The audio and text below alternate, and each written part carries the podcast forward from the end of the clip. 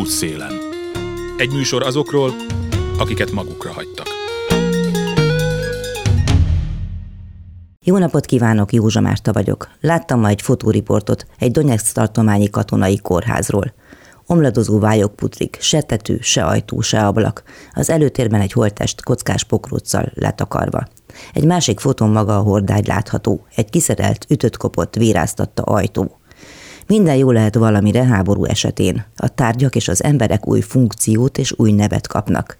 Ahogy az ajtóból hordágy, az emberből hős, áldozat, menekült vagy éppen áruló vagy bűnös lesz. Pillanatok alatt. A tegnap még békésen tengődő parasztember, aki igyekszik betapasztani omladozó viskóján a vályófalat, hogy ne dőljön rá, ma háborús áldozat. A tegnap még gyerekeit nevelő, netán olykor ittas urával folyton pörülő asszony ma gyászoló anya vagy nemi erőszak áldozata lehet. A tegnap még fiatalapa valahol Kelet-Oroszországból, akinek jó ötletnek tűnt, hogy beálljon a hadseregbe, mert ott lehet pénzt keresni, hogy eltartsa a családját, ma temetetlen halott egy bevetetlen ukrán mezőn. Ennek a háborúnak az egyik ürügye a szabad kisebbségi nyelvhasználat. Ez nem egyedüli eset a történelemben. Nem kismértékben függ a sorsunk attól, hogy hol születtünk és hogy mit osztott nekünk a gép. Aztán látok még egy képet, ez Erdélyben Csíkszeredában készült. A magyarországi pénzből épült parádés Erős Zsolt arénában. A lelátók alatt függönnyel, ágyjal berendezett helyre kis kuckók vannak, rengeteg gyerek, a kötélen száradó ruhák. Több mint egy évig azoknak a csíksomjói romáknak volt ez az otthona, akik egy pusztító tűzvészben veszítették el a viskóikat, amelyek nagyjából úgy nézhettek ki, mint a leírt Donetszki hadikórház békeidőben. Nekik így sikerült, így élnek most. Ugyanarról a dologról beszélünk tulajdonképpen, és nem véletlenül. Útszélen. Mindenki az anyanyelvén a legokosabb, különösen gyerekkorban. Az anyanyelv szabad használata emellett felszabadít. A felszabadult gyerek pedig jobban teljesít az iskolában, és azokat a tárgyakat is könnyebben tanulja, amelyeknek nincs sok közük ahhoz, amiről otthon beszélnek. Kerekesné Lévai Erika a magiszteriskola Tiszavasvári tagintézményének vezetője. A városban öt éve működő magiszter alapítványi óvoda és iskola pedagógiai programjában kiemelt szerepet kapnak a hátrányos és halmozottan hátrányos helyzetből érkező gyerekekhez kapcsolódó oktatási, nevelési feladatok. Ezek segítségével szeretnék a szülőkkel szoros együttműködésben a kisgyerekkortól a szakmaszerzésig kísérni, és komplex programmal segíteni tanítványaikat az egyéni adottságai kiteljesítésében. Ennek a többek között Erika által is megálmodott programnak része az, hogy a gyerekeknek nem kötelező magyarul megszólalniuk az órákon, ha szeretnének, megtehetik azt anyanyelvükön is. Igaz, a tanár nem feltétlenül érti, de mindig akad olyan osztálytárs, aki segít a többieknek. Előbb-utóbb természetessé válik számukra, hogy váltsanak egyik nyelvről a másikra. Ezt hívják transzlingválásnak. Magyarországon Tiszabasváriban alkalmazzák ezt először, a tapasztalatok szerint sikerrel. Kerekesné Lévai Erikát hallják. Igazából ez a transzlingválásnak nevezett program, ez arról szól, hogy a mi iskolán környékén Tiszavasváriban olyan roma gyerekek is járnak, akik otthon egy sajátságos romani nyelvet használnak. Ezt szinte azt lehet mondani, hogy anyanyelvként használják, hiszen nem egy óvodás gyerek van, aki nem vagy kevésbé tudja a hivatalos magyar nyelvet. Éppen ezért egy olyannal találkoztunk az iskolai oktatás során, hogy a különböző mérések azt mutatják ki, ugye például az első osztályos differ mérés, ami kötelező és hivatalos, azt mutatják ki, hogy ezek a gyerekek nem gondolkodnak olyan logikusan, kevesebb szókincsük van, és ezáltal ugye elég alacsony szinteket mutatnak ki emiatt ezek a mérések. Valójában arról van szó, hogy egy más nyelvet is beszélő, tehát már majdnem, hogy azt lehet mondani, hogy két nyelven beszélő gyerekekről van szó, és éppen ezért elgondolkodtunk azon, hogy hogyan lehetne ezt a hátrányként kommunikált dolgot igazából előnyé változtatni a gyerekek, az iskola, és hát végső soron a társadalom számára. Tehát végül is ők az anyanyelvükön beszélnek otthon, és aztán bekerülnek az oviba, és ott tanulnak hát meg magyarul? Ezt nem, tehát ezt így megint általánosítani, ez így nagyon-nagyon nehéz. Nagyon sokan vannak, akiknél még mindig is jól használják otthon a családnál a romani nyelvet, a legtöbben értik is. Természetesen főleg a fiatalabb szülők már arra törekszenek, hogy a gyerekeik minél inkább magyar nyelven tudjanak beszélni, hiszen ez a hivatalos nyelv. De nagyon sok gyereknél, nagyon sok családnál még igazából használják ezt a sajátos, azt is lehet mondani, hogy egyedi romani nyelvet otthon. Többen kerülnek úgy be az óvodába, hogy nem, vagy nagyon kevéssé ér, vagy értik és tudják a magyar nyelvet, és éppen ezért gondolkodtunk mi el azon, hogy hogyan tudnánk mi, vagy mit tudunk mi ezzel kezdeni, azért, hogy a gyerekek később az iskolában és az életben is sikeresebbek legyenek. Ez azt jelenti, hogy ők az iskolában használják a nyelvet, de tanulják is? Nem, nem tanulják. Hát ennek éppen ez az érdekessége, hogy mi nem egy második nyelvként vezettük be, egy második idegen nyelvként vezettük be ugye a roma nyelvet. Eleve a roma nyelv oktatásának elég nagy kitételei vannak a törvényekben, tehát azért nem arról szól, hogy most itt bárki taníthatja. A másik pedig a pedagógusok nem tudják, és igazából ők nem használják a romani nyelvet, hanem arról van szó, hogy az iskolában úgy engedtük be ennek a nyelvnek a használatát, hogy ha valamelyik gyerek nem érti például egy tanári magyarázatot, megteheti azt, hogy az otthon használt romani nyelven elmagyarázza a másik gyereknek, vagy magának lefordítva, ezt most egy kicsit ilyen idézőjelben mondva a fordítást, magának lefordítva használja, azért, hogy ő a magyar nyelven jobban tudjon teljesíteni az iskolában. Van olyan pedagógus, aki beszéli a nyelvet, és egyáltalán tegyek ezt tisztába, hogy a románi nyelv és a lovári nyelv között mi a kapcsolat. Az én tudomásom szerint a románi az a nagy halmaz, és ennek a lovári nyelv az egyik részhalmaza.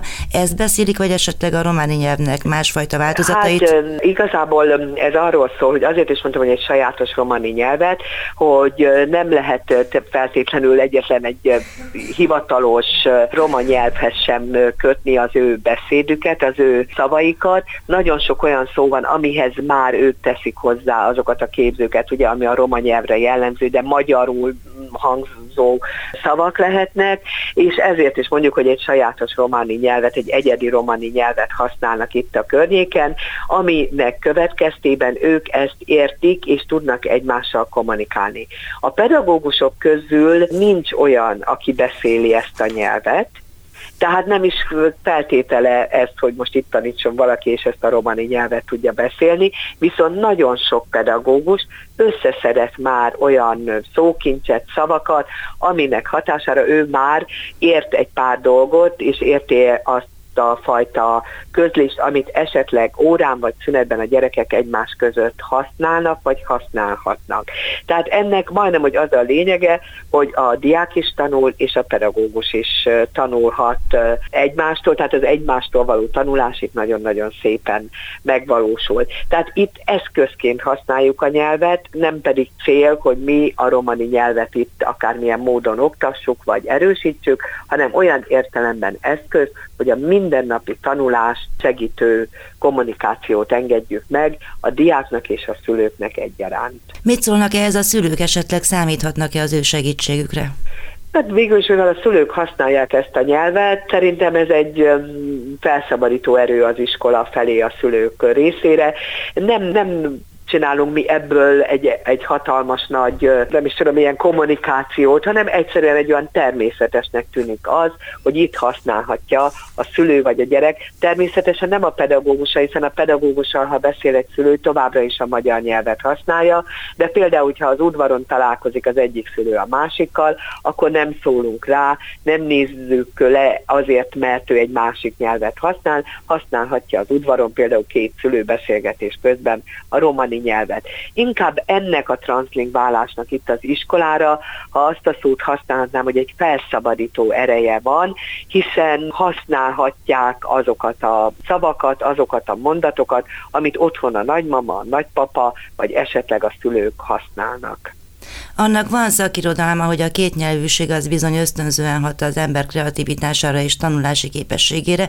Hogy látják, hogy ez a fajta lehetőség, amit megkapnak a gyerekek, ez mondjuk megjelenik-e például a mindennapos oktatásban, különösen mondjuk a magyar nyelv és irodalom tanulásában és nyelvtan tanulásában? Igen, tehát úgy gondoljuk, hát főleg még alsóban vannak ilyen kísérletek, de ez azért fontos számunkra, hiszen alsóban tanulnak meg a gyerekek magyar nyelven írni, olvasni, itt tanulják meg azokat a szinonimákat, vagy esetleg ismeretlen szavakat, amit korábban nem tudtak, vagy esetleg otthon nem használnak. Azt gondoljuk és azt látjuk, és itt is azért szakmailag azért ezt el kell mondani, hogy vannak természetesen műhely munkáink, amiben hasonlítgatjuk itt ezeket a folyamatokat, hogy igen, ha a gyerekek tudják otthon ezek, vagy használják otthon ezeket a nyelveket, vagy ezeket a szavakat, és tudják ezeket a gondolataikat kifejezni az otthon használt romani nyelvvel, akkor ez kreatívan és jó hatással van a magyar nyelvi kifejezésükre is. A nyelven túl vannak-e még olyan dolgok, amelyek beszivárognak az ő kultúrájukból?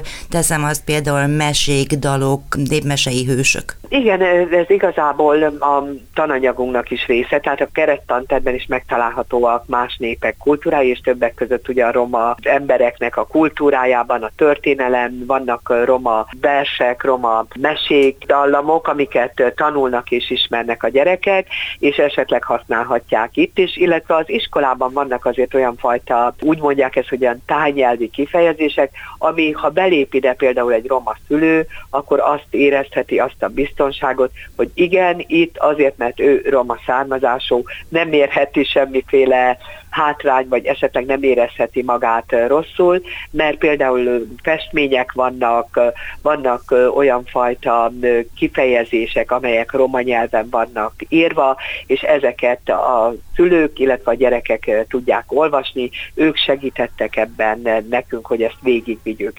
Annyit viszont el szeretnék mondani, hogy ez nem egy gyakorlatnak a része, hanem mindenképpen tudni hogy azért, aminek nagyon örülünk, hogy egy nagyon komoly elméleti háttere van ennek a transzlingválásnak, méghozzá Heltai János Imre tanár úr volt az, aki elkezdte itt, a Károli Gáspár Egyetem tanára, elkezdte igazából ezt a munkát, és ő az egyetemistákkal együtt egy műhely munkát kezdeményezett, és ő volt az a tudományos szakértő, aki végigvezette nekünk azokat a gyakorlatokat, ami alapján mi azért bizonyos módszereket jobban tudunk használni, hiszen ő eleve egy nyelvész professzor is, és nagyon sok mindent lát és tud. Tehát azt lehet mondani, hogy ennek az is egy oldala, hogy nem csak egy gyakorlati próbálkozás, hanem mellette ott áll egy nagyon komoly egyetemi munka, és ennek ugye ennek a translingválásnak az egyik fő irányítója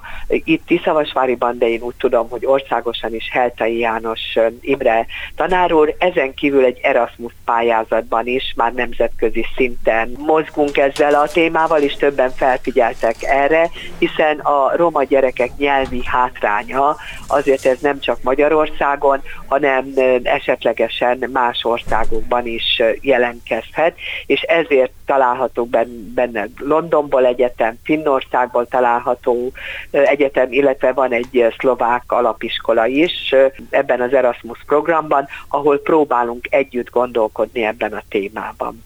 Még egy annyit mondjam meg, hogy mekkora iskoláról beszélünk, és mekkora a roma gyerekek aránya? Hát itt a roma gyerekek vannak túlsúlyban, körülbelül 440 7 fő, nem körülbelül 447 fő a tanulóink száma, és ezek a gyerekek roma származású gyerekek, tehát otthon ezt a nyelvet használják, ismerik is egymást, és a családok is ismerik egymást. Útszélen. Csíksomjon a roma gyerekek anyanyelve általában a magyar. E tekintetben nem volna iskolai beilleszkedési nehézségük. Őket egészen más nyomasztja. Korábban rendkívül szerény körülmények között éltek egy félig meddig illegális telepen, nem messze az évről évre százezreket vonzó csíksomjói búcsújáróhelytől. A telep tavaly januárban kigyulladt. Óriási tűzvész volt, a képek akkoriban bejárták a sajtót, Magyarországról is érkeztek segélyszállítmányok. A hajlék nélkül maradt több száz ember a helyi arénába költözött, körülbelül felük még nem régiben is ott élt. Ez számukra és a város számára is kihívás volt.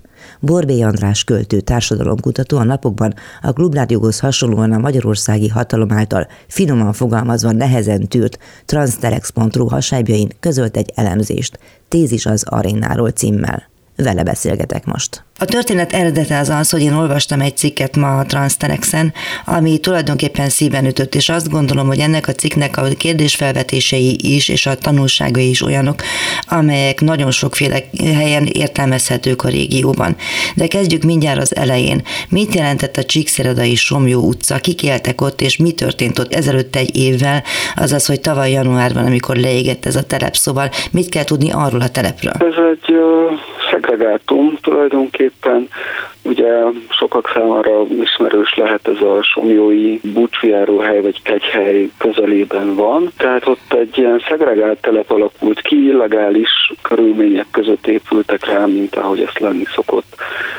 Hát ilyen nagyon szegényes házak putrik, ha jól tudom, egy magánterületre tulajdonképpen, de hát ugye nagyon sok, sok ilyen ház épült, és egy idő után nem lehetett ezzel az egészen jogilag semmit kezdeni. Tehát, hogy tulajdonképpen ez így helyben volt hagyva, hogy ez ott úgy létezzen, azt a társadalom peremény valahogy, és akkor az történt, hogy egy hát ha jól tudom, egy kájhacső kigyulladása miatt tűz keletkezett, és leégett a házaknak körülbelül fele, és ekkor a, a Csíkszeredai önkormányzat, a megyei tanács és a különféle ilyen közhatalmi szervek nagyon hatékonyan beavatkoztak, kimentették az embereket, tehát nem történt személyi baleset, azon kívül ugye leégtek ugye a házak, meg az állatok szétszórodtak a városba, tehát a lakókat ezután a, ezen az estén, ezen a baleset után bemenekítették a Csíkszeredai Erős Zsolt sportaréna épületébe, ahová a lakosság matracokat, élelmiszert, mindenféle a túléléshez szükséges eszközöket, javakat vitt be. Kik ezek az emberek, akik ott laktak, hogyha jól sejtem, akkor ők romák, vagy úgy tudom, hogy egy kivételével mindenki roma volt, ezek a romák magyarul beszéltek, és feltételezem, hogy ők magyar cigánynak is vallják magukat, vagy ilyesmi lehet az identitásuk. Igen, igen, tehát hogy roma származású emberekről van szó. Igen, egy emberről tudok, aki hát hajléktalan lévén úgy került hajléktalanként oda magyar anyanyelvű vagy magyarul beszélő romákról van szó. Szóval egyébként a Székelyföld többségében ez így van. Sokkal kevésbé beszélik a románit, vagy ennek bármely dialektusát, mint a magyart, illetve a románt. Ezzel is szigeteli egyébként őket egy picit a romániai más régióban lévő romáktól, tehát valahogyan így hozzáláncolja őket a székelyföldi magyarság nem tudom, közpolitikai döntéseihez. Akik egyébként elfogadóan viselkednek ezzel a társasággal? Hát a szegregátum léte az azért valamennyire önmagáért beszél. Tehát én úgy gondolom, illetve az látszik, hogy egy nagyon erős nagyon erős szegregációs folyamat van azért a Székelyföldön, tehát a székelyföldi romáknak körülbelül 50%-a, tehát körülbelül fele mély szegénység valamilyen formájában, illetve valami fajta szegregátumban él, ami ez egy nagyon-nagyon nagy szám. Meg bonyolult történeti okai vannak, hogy miért alakult az így, de hát azt, lát, azt látjuk, hogy van itt egy nagyon erős strukturális szelekció, tehát az elfogadás az ilyen értelemben, hát hogy mondjam, elég relatív. Azt is el kell persze mondani, hogy azért látszott ennél az esetnél, hogy az emberek nagyon nagy része egyszerűen a katasztrófa hatására emberi szolidaritásból megmozdult és segíteni akart ezeken az embereken. Meddig tart az emberi szolidaritás? Tehát azért ennek már másfél éve. Meddig tartott az, amikor tényleg vitték a matracokat meg a kaját? Ezt én nem tudom pontosan, hogy meddig tartott. Az látszott ebben az egy évig tartó folyamatban, hogy persze elindultak akkor a sportarénában, az nem, nem csak arról szólt sportarénai történet, hogy akkor ott laknak ezek az emberek, hanem arról is szólt, hogy az önkormányzat elindított különféle szolgáltatásokat, különféle szociális szervezetek beavatkoztak a krízis intervenció folyamatába, elindultak szociális szolgáltatások, a gyerekeket beíratták az iskolába, akik ugye eddig nem voltak beíratva elég sokan, tehát minden gyereket beírattak az iskolába, a mentorprogram indult, délutáni foglalkozások a gyerekeknek, munkahelyi orientáció, munkahely közvetítés a felnőtteknek, tehát egy nagyon komoly hozzányúlás történt az önkormányzat és különféle civil szervezetek, a Caritas a Máltai Szeretett Szolgálat részéről, meg egy gyerekvédelem is bekapcsolódott ebbe a folyamatba,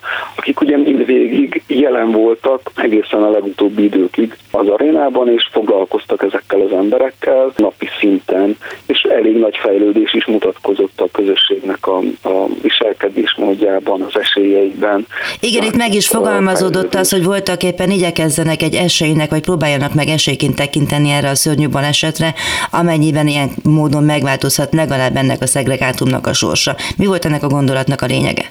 Tulajdonképpen ez, tehát hogy ez egy nagyon régi befagyott történet, ugye a romáknak a helyzete a városban, vagy egyáltalán a Székelyföldön, és akkor itt nagyon pozitív esemény volt olyan szempontból, hogy noha egy katasztrófa hatására, vagy egy baleset hatására, de mégiscsak az történt, hogy a, hogy a városvezetés olyan komolyan állt hozzá, hogy az abban lehetett bízni, és én magam is, illetve sokan abban bíztak, hogy, hogy akkor ez nem csak ennek a szegregátumnak a sorsát nem tudom változtatja meg, hanem hogy elindulhat egy pozitív folyamat, tehát megváltozik az ezzel kapcsolatos, nem tudom, tabusítás, szőnyeg alásöprés, hogy az önkormányzatok esetleg, további önkormányzatok is esetleg bekapcsolódnak, vagy tanulnak, vagy valami fajta modellként kezd el működni ez az arénás történet. Tehát egész egyszerűen úgy tűnt, hogy történik itt egy, egy nagyon fontos közpolitikai szemléletváltás. Egyébként nagyságrendben hányan voltak az aréna lakói?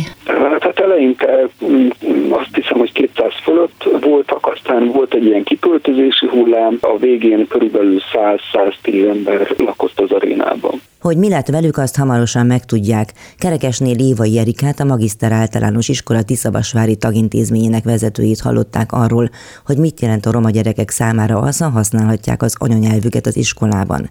Borbé András költő társadalomkutató pedig egy tűzvész áldozatául esett roma telep lakóinak történetéről beszélt, hogy mi lett a stadionba költöztetett körülbelül 200 emberrel, és főként milyen mindannyiunk számára tanulsággal szolgáló megoldási javaslatok születtek és buktak el, azt hallani fogják a hírek után. Józsa Márta vagyok, folytatjuk a beszélgetést Borbé Andrással.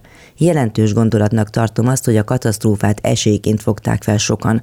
Voltak éppen egy olyan sok szereplős kísérlet kezdődött el, amelynek végpontja, ha lehet ilyen, a csíksomjúi romák társadalmi integrálása lehetne.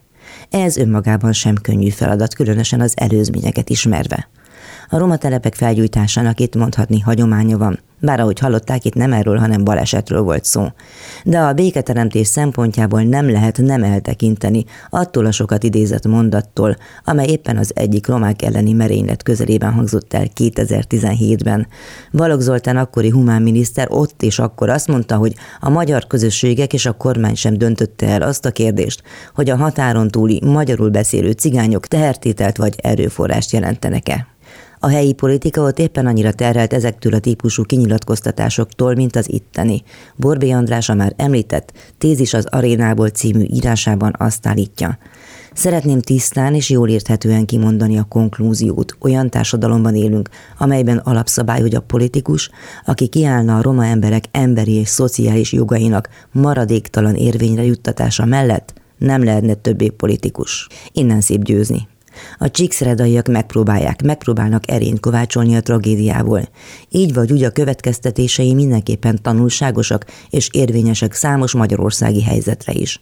Borbé Andrással folytatjuk tehát a beszélgetést. Említette volt, hogy az egész régió számára esetleg lehetett volna egy esélyteremtő modell itt, ami történt, és egész biztos, hogy van erre szükség, már nem, nem ez az első olyan eset, amikor a sajtóban bekerül valami, például emlékszem arra, hogy a Sepsi-Szentgyörgyi őrkői cigánytelepet is megpróbál megpróbálták fallal körülvenni jó pár évvel ezelőtt, és ennek is megvolt a maga visszhangja. No, de azt is tudniuk kell a magyarországi hallgatóknak, hogy egyébként az ittenihez képest az erdélyi magyar önkormányzatoknak, vagy egyáltalán romániai önkormányzatoknak lényegesebb, nagyobb hatásköre van, és lényegesen jobban tudják, vagy tudnák koordinálni ezeket a dolgokat, hogyha volna hozzá tudások és szándékuk. Szóval hogyan folytatódott ez a dolog a párbeszéd arról, hogy lehetne esélyt teremteni nem csak a csíkszeredai, hanem az erdélybeli, vagy legalább a székelyföld földben élő romáknak is? Hát amiről én tudok, az, az ugye az, hogy a létrejött egy megyei népszegénység munkacsoport, ez már az eset előtt létrejött, de mihelyt megtörtént ez a baleset, akkor a, a megyei népszegénység munkacsoport, amelynek a vezetője András Lóránd volt, illetve még mindig ő, elindított egy megyei szintű kutatási programot szociológusok bevonásával, amely nagyjából azt célozta, illetve arról szól, hogy fölmérjék Hargita megye szintjén, hogy hány, milyen szegregátum mélyszegény telep van, ezeknek milyen az állapota, kik azok a szereplők, akik nem tudom, mobilak, akikre lehet építeni, milyen viszonyuk van az önkormányzatokkal, hogyan állnak ezekhez a telepekhez az önkormányzatok. Tehát, hogy egy viszonylag komoly kutatási program kezdett körvonalazódni azzal a célral, hogy van egy valamennyire összefüggő képünk legalább így megyei szinten erről a helyzetről, akkor, akkor valami fajta megyei stratégia legyen készíthető ennek alapján. Tehát ez, ez, ez volt az egyik nagyon fontos mozzanat itt, ami a, ezzel az ügyel kapcsolódóan elindult, és akkor ennek a keretében indult el egy olyan kezdeményezés is, amely megpróbált a megyében lévő különféle roma kulcs szereplőket, vagy vezető szerepben lévő, saját közösségben valamilyen vezető szerepben lévő roma embereket összehozni egymással. Ugye ezek nagyon elszigetelt kis hálózatokban működnek, nem is mindig ismerik egymást, vagy nem tudom, rivalizálnak egymással, és akkor kísérlet történt, illetve ez még mindig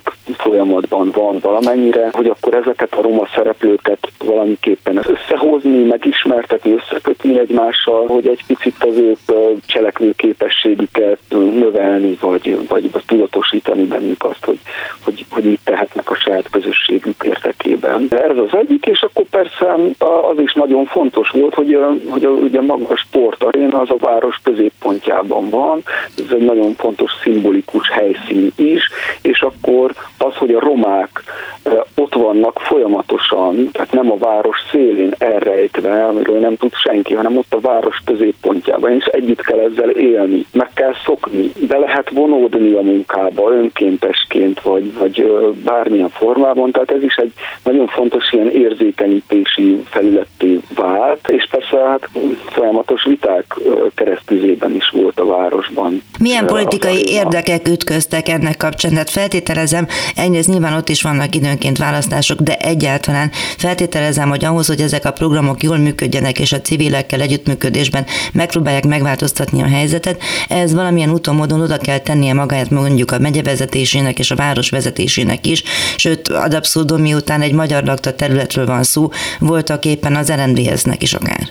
Itt a városnak a vezetése az egy új vezetés, ez egy RMDS-es vezetésű város. Hát, hogy mik voltak az ők érdekeik, vagy politikai számításaik, ezt én nem tudom. Ami látszik, hogy mondom, tehát az első fázisban, illetve ebben az egyéves folyamat során, hogy érdekből, vagy egyszerűen emberi szolidaritásból, vagy, vagy nem tudom, az új vezetés egyfajta bizonyítani akarásból, de mindenképpen odaállt emellé az ügy mellé, tehát anyagiakat szánt rá, erőforrást vitt be ebbe az egész történetbe. Én azt feltételezem, illetve azt látom az utóbbi fejlemények után, vagy, vagy azokból kiindulva, hogy azért a városnak bizonyos lakói vagy publikációkban az jelenik meg különféle interjúkban, hogy különféle cégek ellenérdekeltek voltak ebben, a, ebben az egész folyamatban. Hadd mondjak egy példát, tehát hogy többször kísérlet történt arra, hogy az önkormányzat találjon egy olyan helyszínt a városba, ahová elhelyezhet a román államtól kapott konténereket, ahol létrejöhet valami fajta, hát nem tudom, ilyen krízisközpont vagy átmeneti lakóhely, mindaddig, amíg mondjuk hosszú távon is megoldódik ezeknek az embereknek a, a lakhatása. Na most az önkormányzatnak nem sikerült ilyen helyszínt találnia, mert minden olyan alkalmas helyszín, ahol ez megtörténhetett volna ennek a központnak a létrehozása, az ott lakók, vagy a körülötte lakók, vagy a, vagy a környék terméken érdekelt cégek tulajdonképpen megvétóztak petíciókkal, vagy különféle ilyen ellen akciókkal. Tehát a legutóbbi eset az az volt, hogy a krízis központ létrehozásában folyamatot elindított önkormányzatot beperelték, találtak egy jogi részt arra vonatkozóan, hogy akkor azok miért, miért nem alkalmas egy ilyen krízis központ létrehozására, és megakadályozták. Az látszik, az sajnos a sajtóból nem, nem látszik világosan, hogy kik ezek, szereplők vagy aktorok. Én nem vagyok Csíkszeredai lakos, tehát nem látom világosan. De nyilván De olyanok, lát... akik fizethetnek mondjuk helyi adót az önkormányzatnak, tehát az önkormányzatnak nem érdekel az, hogy összerúgja velük a port. Hát igen, igen, de azért viszonylag, viszonylag élesen talán konfliktust is vállalt azért ezekkel a szereplőkkel az önkormányzat. Mégis volt egy olyan pont ebben a történetben, amikor az önkormányzat úgy döntött, hogy ezt a jelenlegi helyzetet, tehát azt, hogy az emberek ott laknak az arénában, felszámolja. Ez azután történt, amiután kiderült, hogy akkor ez a krízisközpont, ez egy második vagy harmadik változat volt, amit már az önkormányzat tervezett, tehát ez a, ez a krízisközpont nem jöhet létre, e, emiatt a per miatt, tehát a bíróság felfüggesztette ott a krízisközpont körüli munkálatokat, és akkor az önkormányzat úgy döntött, hogy tovább akkor nem tud lépni, vagy nem kísérletezik tovább, tehát adott egy ultimátumot április végéig az arénában lakó embereknek, hogy mindenki eddig az időpontig ki kell költöznie. Természetesen az látszik az elmúlt hetekben, hogy azért az önkormányzat segítette azt, hogy a családok egyenként, nem tudom, megoldást találjanak arra, hogy hol laknak, van akinek szociális lakás jutott, van akinek, nem tudom, hát beköltöztek rokonokhoz mondjuk, ami ugye nyilván nem megoldás, mert van 6-8 gyerek, oda még 6-8 gyerek, ha beköltözik, akkor nem sok jó születhet, de hát amit tudott úgy tűnik, hogy az önkormányzat megpróbálta megtenni, a tekintetben segítse az embereknek a, a lakáshoz jutását. Na most, hogy ennek a hátterében pontosan ennek a döntésnek mi volt, ezt, ezt, ezt nem tudom eldönteni, az látszik, illetve erről szól ez a cikk, amit írtam, hogy ez egy elég radikális váltás, egy határpont ahhoz képest, ami eddig történt több mint egy éven át. Tehát minthogyha az önkormányzat valaminek a hatására számára ebből a nagyon erős részvételből vagy segíteni akarásból visszalépett volna, vagy túl nagy gátakkal eh, vagy akadályokkal szembesült volna, és akkor egy picit így, így el, el akarja tolni magától ezt az egész kérdést, mint hogy ki akarná szervezni egy picit, tehát már más magánalapítványokat vont be ennek a kérdésnek a rendezésébe. Tehát úgy tűnik, hogy, hogy azért politikai kockázat van abban, hogyha az önkormányzat ilyen határozottan mellé áll ennek az ügynek, tehát azért lehetett a városban mindenféléket hallani, hogy unyolódtak, meg korodi panzió, meg nem érdemlik meg, mert tudjuk a szokásos romákkal kapcsolatos sztereotípiák egyre erősödtek, és hát feltételezhető, hogy azért a politikai kockázat itt igen erős, tehát hogy egy ilyen ügy fölvállalásával azért el is lehet veszíteni mondjuk a következő választásokat, és el tudom képzelni azt, hogy a, hogy a városvezetés többek között esetleg azért döntött így, mert túl nagy politikai kockázat ebben a ebben a kérdésben. Mit ért az alatt a mondat alatt, amikor azt mondja, hogy a városvezetés egyszerre akar megfelelni a rasszistáknak és az antirasszistáknak? Szóval, hogy a hatalomhoz jobban ragaszkodik, mint az elveihez. Hát erre gondolok, amit itt mondtam. Tehát, hogy egyrészt mondom, tehát eddig azt az látszott, hogy, hogy megpróbál szembe helyezkedni a, a város, nem tudom, mondjuk így roma ellenes vagy, vagy rasszista hangot megütő embereivel, de ez a döntés mégiscsak arra utal, a döntés maga, illetve az a mód, ahogyan egy picit megpróbálja magától eltávolítani, vagy kiszervezni az önkormányzaton kívülre ezt az egész kérdést, ez, ez pontosan ezt jelenti, hogy, hogy nem engedheti meg magának, vagy nem akarja megengedni magának, lehet, hogy megengedhetné, de úgy döntött, hogy mégsem. Tehát, hogy mégiscsak enged, vagy hallgat azokra, vagy, vagy meg akar felelni azoknak is, akik mondjuk roma ellenesek a kérdésben. Az, hogy egyesek roma ellenesek, ez valószínűleg nem írja le talán teljes mértékben a társadalmat. Hogy látja, hogy mennyire van, hát, hogy mondjam, történetileg beágyazva ez az érzés, mennyire sikerült olyan modernizációs folyamatokon keresztül keresztül menni, vagy nem keresztül menni, amely legalább az erről való gondolkodását elősegíteni mondjuk a város nem roma polgárságának, és így tovább. Azt látom, hogy eléggé pessimista a hangja egyébként ebből a szempontból, de hát mit lehetne tenni, vagy mi ennek az oka, vagy mi van e mögött? Ez egy elég nehéz kérdés, és vannak lokális vagy ilyen specifikus meghatározása is. Én nem vagyok kutatója ennek a témának, tehát amikor erről beszélek, akkor nem, nem kutatóként beszélek, hanem inkább csak olvasmány élmények alapján. Amit el lehet itt mondani talán az az, hogy a székelyföldi romák esetén egy olyan folyamat zajlik le, van egy ilyen izgalmas kifejezés erre a kis Tamás szociológusnak, úgy nevezi, hogy a Székelyföldön egyfajta etnikai kasztrendszer volt, tehát integrálva voltak úgymond a romák hagyományosan ebbe a társadalomba, de egy ilyen nagyon erős etnikai, egy ilyen kasztszerű határral elválasztva, tehát mondjuk külön laktak valóban, nem használhatták ugyanúgy, nyilván nem volt ez törvényileg szabályozva, hanem a szokásjog úgy szabályozta, hogy nem használhatták ugyanúgy a tereket, eh, ahogyan a, a, a nem romák használták, akár még az államszocializmus idején is látszott ez, hogy mondjuk a, a modernizációs folyamat az, az mondjuk, ha, ha akkor azt jelentette, hogy mennek a gyárba dolgozni az emberek, akkor a romák számára azt jelentette, hogy mennek napszámosként a TS-be eh, dolgozni eh, inkább. Fönt maradt egy ilyen elég határozott etnikai határvonal a székelyföldi roma és nem roma lakosság között, és hát ugye amikor megtörténik a 89-es váltás, tehát nagyjából itt azt lehet látni, ami Magyarországon is történt, hogy, Romániában is, illetve Erdélyben is a romák, ha nagyon alacsony szinten is, de integrálva voltak a munkaerőpiacra, a legalacsonyabb szintjén, vagy a legkiszolgáltatottabb helyzetben voltak úgymond a munkásosztályon belül, de belül voltak a munkásosztályon. Na most, amikor megtörténik ugye a, a privatizáció, a különféle ipari egységeknek a felszámolása, akkor ahogyan egyébként Magyarországon is, itt is a romák lesznek az első áldozatai ennek az egész folyamatnak, tehát nekik szűnik meg a munkájuk, megélhetésük, és így tovább. Ugyanakkor az utóbbi években az a folyamat látszik, hogy, hogy ez, a, ez a fajta etnikai kasztrendszer azért mégiscsak megbomlott hogy kicsit visszatérek ahhoz a kérdéshez, hogy történt-e valami fajta ilyen modernizációs váltás, tehát megbomlani látszik ez a fajta etnikai kasztrendszer.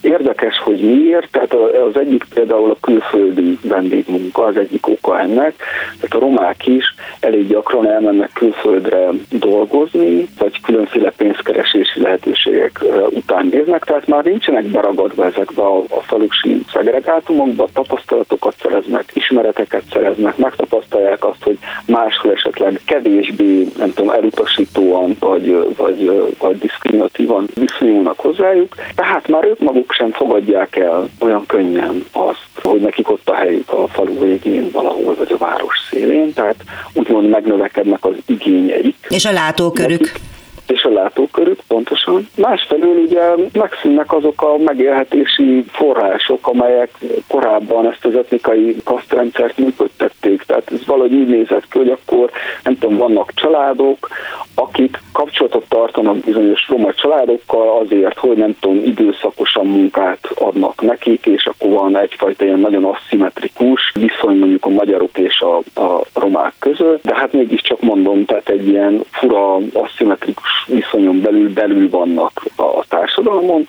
Na most ez, ez a viszonyrendszer is felbomlott tulajdonképpen, tehát ez a fajta függésben tartás is megbomlott, egyszerűen kívül kerültek a társadalmon kívülre sodródtak a romák, és a többségi lakosság úgy éli meg, mint egy ilyen ellenséges masszát, ugye? Tehát korábban akár családonként vagy személyeket is ismertek, ismerték a romákat, személyes kapcsolatban voltak velük, mivel így kisodródnak a társadalmi peremén túra, egy ilyen ellenséges masszaként jelenik meg előttük. Ilyen példát tudok mondani hogy készítettünk például Gyergyó Szentmiklóson egy felmérést, ahol a polgármester meg mindenki megsatszolta, hogy mondjuk az ottani téglagyári telepen mennyi roma van, és akkor az ők fantáziájukban hát ilyen nagyon magas számokat adtak meg, pont azért, mert nem ismerik őket, nincs személyes kapcsolatuk velük, és amikor konkrétan felmértük, hogy hányan is élnek ott a telepen, akkor nem akarták elhinni, hogy csak 300-an vannak, nem 1300-an, mert hogy egy ilyen ismeretlen távolságba, vagy idegenségbe csúsztak ki a. Tehát Összefoglalva csak azt akarom ezzel az egésszel mondani, hogy van egy ilyen változásban lévő viszonyrendszer most, és ezért kulcskérdés az, hogy, hogy hogyan viszonyulunk ehhez a kérdéshez, tehát azok, akikre mondjuk, hát persze ez egy picit ilyen megbélyegző megfogalmazás, de hogyha én azt látom, hogy akikre azt lehet mondani, hogy rasszisták, azok inkább azt a hagyományos álláspontot képviselik, hogy igen, igen, a romák legyenek belül a társadalom, de maradjanak ott a helyükön. Tehát ebben, a, ebben az aszimmetrikus, ebben a kasszerű elkülönítésben, és őket valójában az zavarja, hogy a romák bejönnek átlépik ezeket a, a határokat. Többen vannak, megjelennek, erőteljesebb a jelenlétük, igényeik lesznek, nem elégednek meg ezzel a kvázi fiatalszolga vagy ilyen célfüggő szereppel. Ez az a lokális kontextus, amit így hallani lehet, hogy nem maradjon a helyén, szépen maradjon az a falu végén, a, a város szélén. És hogyha valami baj történik vele, akkor ő a hibás, hiszen miért ért putriban? Hát persze, ez, ezek a szokásos ilyen áldozathibáztató reflexek. Ez a mondata, hogy olyan társadalomban élünk, amelyben alapszabály, hogy a politikus, aki kiállna a roma emberek emberi és szociális jogainak maradéktalan érvényen juttatása mellett, ez nem lenne többé politikus, vagy nem lehetne többé politikus. Ez hogy gondolja, hogy ez érvényese mondjuk az egész régióra, hogy, vagy akár egész Európára, vagy hát hogy is mondjam, ennek azért vannak kifele tekintő gondolatmenetei is, hiszen a helyzetek azok tudnak nagyon pár párhuzamosak, vagy nagyon áthallásosak lenni? Hát amikor én ezt a mondatot megfogalmaztam provokatív célzattal, elsősorban azért Székelyföldre gondoltam. Tehát itt érzékelem azt, hogy egyszerűen politikai kockázatot jelent, tehát lehet érezni azt, hogy vannak olyan politikai aktorok, akár önkormányzati vezetők, akik személyesen jó indulattal állnak ehhez a kérdéshez, akár cselekednének is, vagy tennének azért, hogy ez a, az áldatlan helyzet változon, de olyan erős a társadalmi nyomás, a roma ellenes társadalmi konszenzus, hogy nem tudják megtenni. Tehát, hogy ő maga is, ugye ez a klasszikus dolog, hogy aki a romák mellé áll, ő maga is céltáblává válik, besározódik. Tehát ez egy elég jellemző képlet az én tapasztalataim, illetve a megfigyeléseim szerint a Székelyföldön, hogy egész egyszerűen nyilvánosan fölvállalni, ezt a dolgot, nagyon kockázatos, tehát nagyon erős a, a társadalmi ellennyomás. Annak ellenére, hogy a magyarok ismerik azt, hogy milyen a társadalmi nyomás, és hogy milyen a kisebbségi lét. Hát igen, de, de a magyarok itt ebben a kérdésben, a roma-magyar viszonyban mégiscsak a többségi viszonyrendszert képviselik. Tehát ebben a viszonyrendszerben ők a többség valójában. És valahogy ez nem fordítódik át, vagy ez ez azt hiszem, hogy nem így működik, hogy azért szolidáris leszek egy másik kisebbséggel, mert én is, nem tudom, egy másik viszonyrendszerben, kisebbségi helyzetben vagyok. Azért elég más a kétfajta elnyomási forma, tehát az, amit mondjuk Romániában magyar kisebbségként tapasztalunk, és az, amit Romániában mondjuk romaként, és azon belül specifikusan mondjuk Székelyföldön belül romaként lenni mit jelent, tehát ezek nem, nem, nem egészen párhuzamosak egymással nagyon sajátos egyedi összetevői vannak ezeknek. Tehát, hogy egész egyszerűen itt ugye az van a, a székelyföldi magyarság részéről, hogy sok minden lehet a mögött, tehát lehetséges, hogy pont pont egyfajta félelmet élnek meg, tehát amikor a romákra, vagy mondjuk a telepekre, mély szegény telepekre tekintenek az emberek, akkor lehet, hogy az a félelem jön ki belőlük akár ellenségességként, hogy esetleg ők is lecsúszhatnak abba a helyzetbe, ugye? Tehát, hogy itt milyen tudattalan folyamatok vannak, nem tudom, egy ilyen rasszista vagy ellenséges megnyilvánulás mögött, ez egy elég bonyolult kérdés, tehát, hogy lehetséges, hogy a gyűlölet, hogy az ellenségesség az valójában a lecsúszástól való félelemnek egyfajta kifejezése is lehet. Tehát erről sok mindent lehet gondolni és mondani, a lényeg mégiscsak az, hogy, hogy valamiképpen nagyon érzékenyen, és nem csak ilyen titokban kellene ezt a kérdést megtárgyalni. Tehát ezért gondolom én azt, hogy ez az arénás eset, és az, ahogyan az önkormányzat ehhez nyúlt, az egy példaértékű dolog volt, és nagyon nagy visszalépés lenne, hogyha ebből az önkormányzat bármilyen nyomás hatására visszalépne, mert végre az történt, hogy valami fajta közpolitikai, illetve szociálpolitikai szintre került ez a kérdés. Tehát nem csak, nem tudom, egy ilyen susmus van, hanem politikai kérdésként, nyilvánosan tematizálható politikai kérdésként, vita kérdésként megjelent ez a kérdés. Tehát megtört valami fajta jég itt ezzel kapcsolatban, valami fajta tabosítás, és én úgy gondolom, hogy ezt még hogyha nagyon nehéz is, és folyamatos politikai kockázatot jelent, mégiscsak folytatni kellene, és ehhez arra van szükség, hogy hát nem tudom, a nyilvános térben is azok is hallassák a hangjukat, akik egyébként az ügy mellett állnak. Kerekesné Lévai Erika a magiszteriskola Tiszavasvári tagintézményének vezetője, és Borbé András költő társadalomkutató voltak ma a vendégeim, mindkettőjük értékes gondolatait köszönöm. A műsor elkészítésében Csorba László technikus volt a segítségemre. Visszahallgatható a www.clubradio.hu oldalon és podcast felületeinken. Ötleteiket, javaslataikat a józsa.mártokukat clubradio.hu címen várom. Tartsanak velem a jövő héten is, Józsa Mártát hallották. Önök az útszélen adását hallották a Klubrádióban.